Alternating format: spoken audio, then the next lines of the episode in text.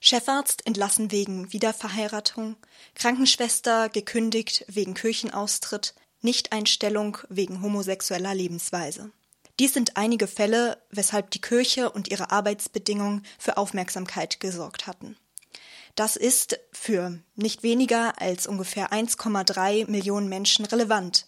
Die Kirche ist immerhin zweitgrößter Arbeitsgeber nach dem Staat. Ich spreche nun mit Till Müller-Heidelberg über die Ausgestaltung des kirchlichen Arbeitsrechts.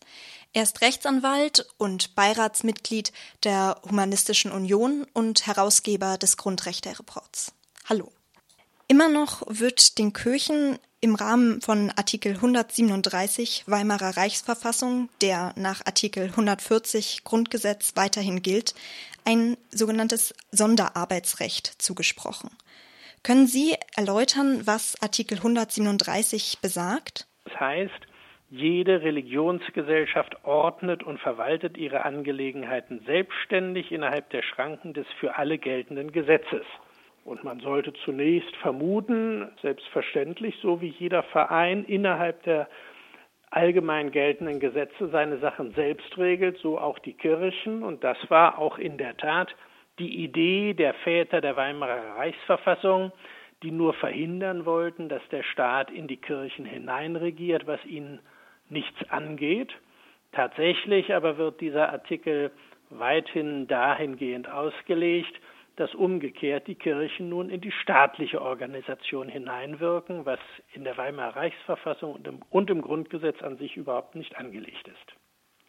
Sie haben eben schon gesagt, eigentlich gilt diese Selbstverwaltungsbefugnis der Kirche nur im Rahmen der für alle geltenden Gesetze. Wie steht es denn jetzt aber mit den Grundrechten? Das sind ja auch für alle geltende Gesetze.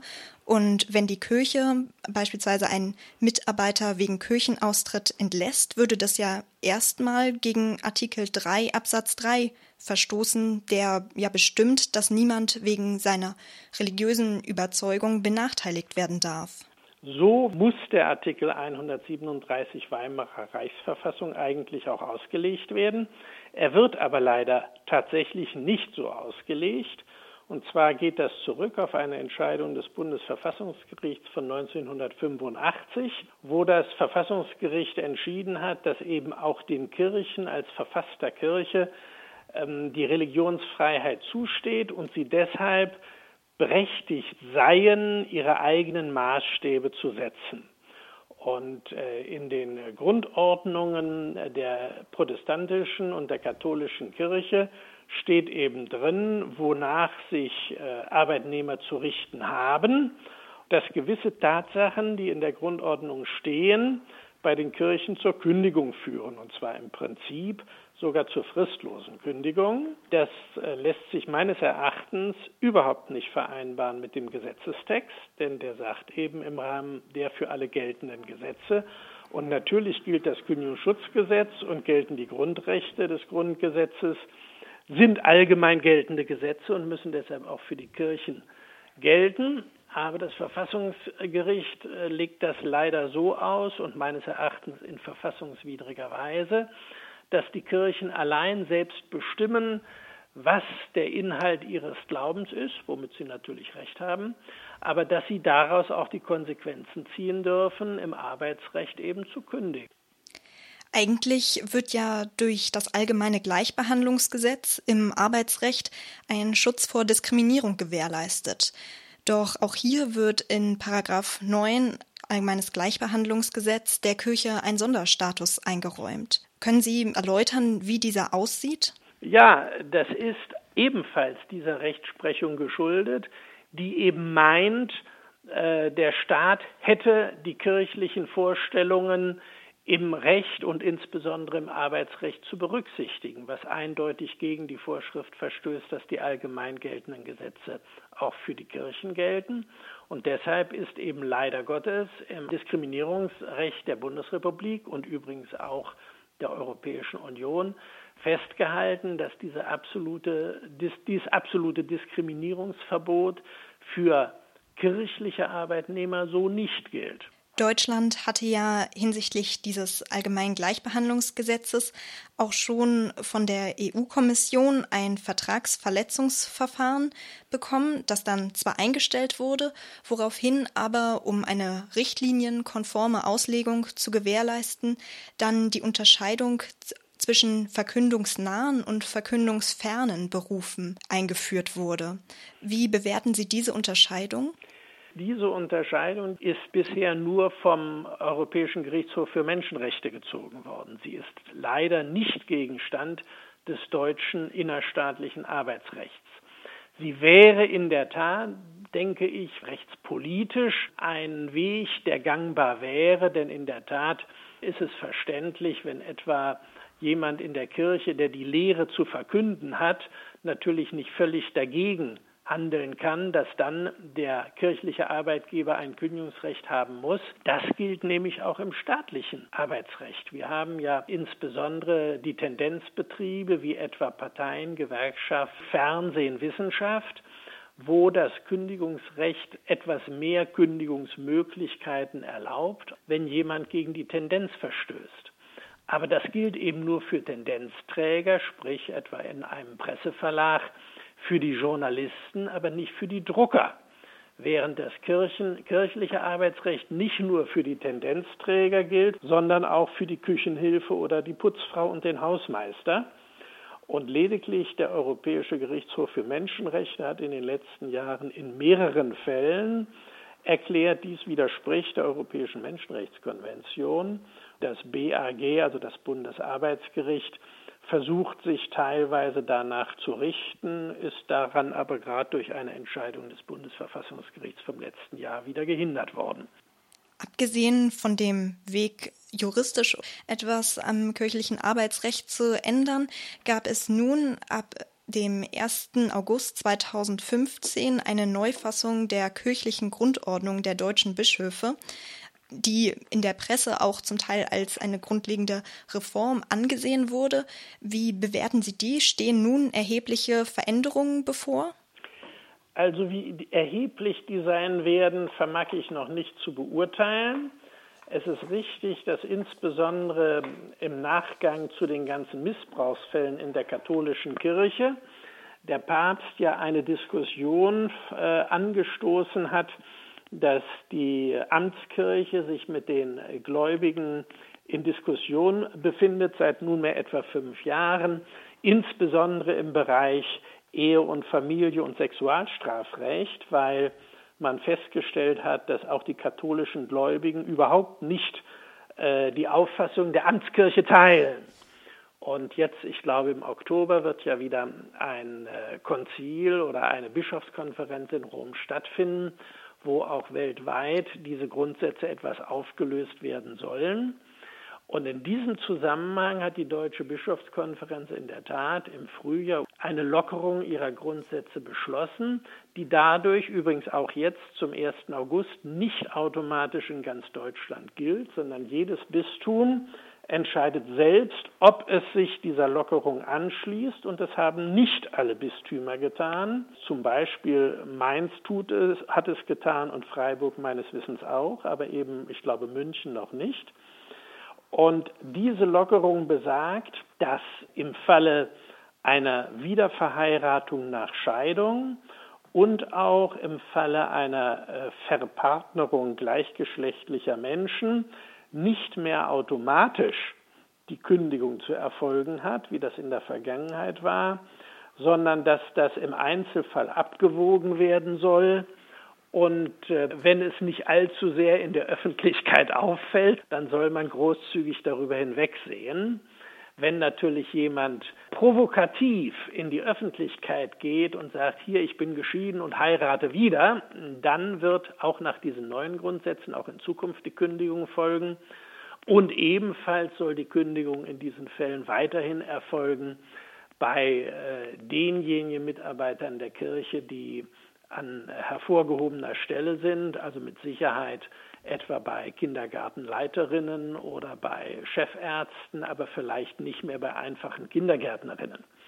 Insofern äh, ist da sicherlich eine Auflockerung eingetreten, Aber äh, es schafft keine Sicherheit für die kirchlichen Arbeitnehmer, weil das alles äh, Ermessensfragen sind und von Fall zu Fall entschieden werden soll. Und äh, wie das die Realität tatsächlich ändert, ist auch schwer abzusehen. Sicherlich wird es die Realität etwa im Bistum Fulda, was ja traditionell besonders konservativ ist, ändern, aber in Freiburg oder Mainz wird hoffentlich doch etwas mehr Liberalismus einziehen. Ich würde nun noch mal gerne auf das Kollektivarbeitsrecht in der Kirche zu sprechen kommen. Hinsichtlich des Kollektivarbeitsrechts sind die Kirchen aus dem Betriebsverfassungsgesetz ausgenommen. Können Sie dies ausführen? Wir haben ja normalerweise in den Unternehmen und Betrieben das Betriebsverfassungsgesetz, wonach die Betriebsräte gewählt werden und in personellen Dingen mitwirken. Ähm, die, die kirchlichen Arbeitnehmer sind im Betriebsverfassungsgesetz ausdrücklich ausgenommen. Das wird teilweise sogar behauptet, das sei verfassungsrechtlich nötig, weil eben die Kirchen ihre Angelegenheiten angeblich selbst regeln. Das ist völliger Unsinn. Diese Vorschrift des Weimarer, der Weimarer Reichsverfassung galt bekanntlich auch in Weimar und selbstverständlich unterfielen alle kirchlichen Betriebe in der Weimarer Reichsverfassung dem Betriebsrätegesetz. Äh, und das soll ja nur fortgelten, also müsste es eigentlich diese Vorschrift genauso fortgelten. Und auch als 1952 das Betriebsverfassungsgesetz in der Bundesrepublik Deutschland beschlossen wurde, war zunächst von einem Ausschluss der kirchlichen Betriebe überhaupt nicht die Rede. Die wurden so dann nur ausgenommen, weil man glaubte politisch damit den Kirchen in der DDR helfen zu können. Also das zum Hintergrund, dass hier die Kirchen ein besonderes Recht für sich in Anspruch nehmen, ist völlig ungerechtfertigt und jedenfalls verfassungsrechtlich nicht geboten. Die müssten genauso dem Betriebsverfassungsgesetz unterfallen, aber stattdessen haben sie eben Mitarbeitervertretungsgesetze. Und da sind wir genauso wie beim Streikrecht beim sogenannten dritten Weg. Können Sie erläutern, was dieser dritte Weg ist und wie er sich vom herkömmlichen zweiten Weg im Streikrecht unterscheidet? Das Arbeitsrecht geht eben davon aus, dass es zwangsläufig Interessengegensätze zwischen Arbeitgebern und Arbeitnehmern gibt und deshalb äh, gibt es eben zum einen diese Betriebsverfassungsgesetze und zum zweiten das Streikrecht, damit diese Interessen ausgeglichen werden können. Die Kirche behauptet, nein, wir dienen ja alle dem Herrn und folglich gibt es keine Interessengegensätze und folglich gibt es auch kein Betriebsrat, sondern nur eine Mitarbeitervertretung, die aber weniger Rechte hat als ein Betriebsrat. Und folglich verträgt sich damit auch nicht dass gestreikt wird für Arbeitnehmerrechte gegen die kirchlichen Arbeitgeber, denn wie gesagt, es gibt ja gar keinen Interessenwiderstreit. Und ähm, deshalb haben in der Vergangenheit nur die nordelbische evangelische Kirche hat Tarifverträge abgeschlossen, alle anderen evangelischen Kirchen und sämtliche katholischen Bistümer nicht, sondern sie haben Kommissionen eingesetzt, die auch über AVR, also allgemeine Arbeitsvertragsrichtlinien, entscheiden sollen. Das ist so etwas Ähnliches wie Tarifverträge. Aber der entscheidende Punkt war, erstens, die Gewerkschaften hatten kein Zutrittsrecht in die kirchlichen Betriebe und zweitens, sie durften nicht streiken, weil ja auch ohne Streik angeblich das alles in diesen Kommissionen geregelt wird. Nur in diesen Kommissionen saßen natürlich auf Seiten der Bischöfe hochqualifizierte Arbeitsrechtler, Juristen und Kirchenrechtler und sonst was. Die Arbeitnehmervertreter durften aber nicht Gewerkschaftsvertreter sein und mussten natürlich auch Kirchenangehörige sein.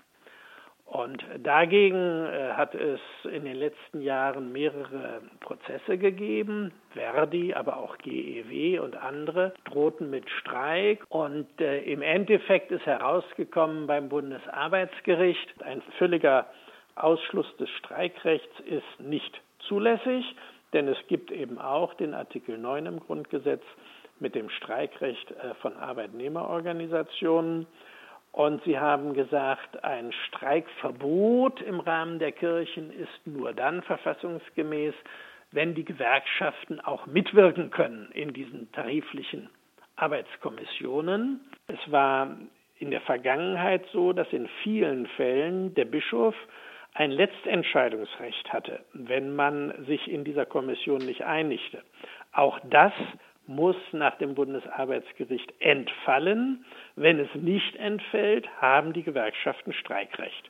Darauf haben bereits äh, eine Vielzahl von evangelischen Landeskirchen ihre entsprechenden Regelungen geändert und es werden möglicherweise auch die katholischen Kirchen das tun, das weiß man noch nicht.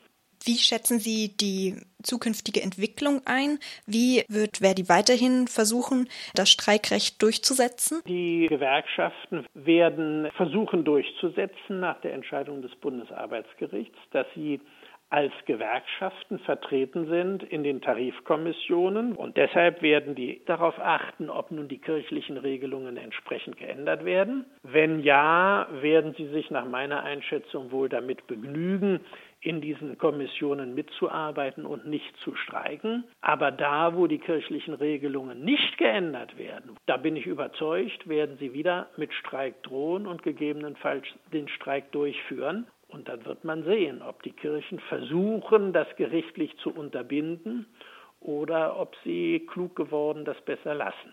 Ich danke Ihnen für das Gespräch.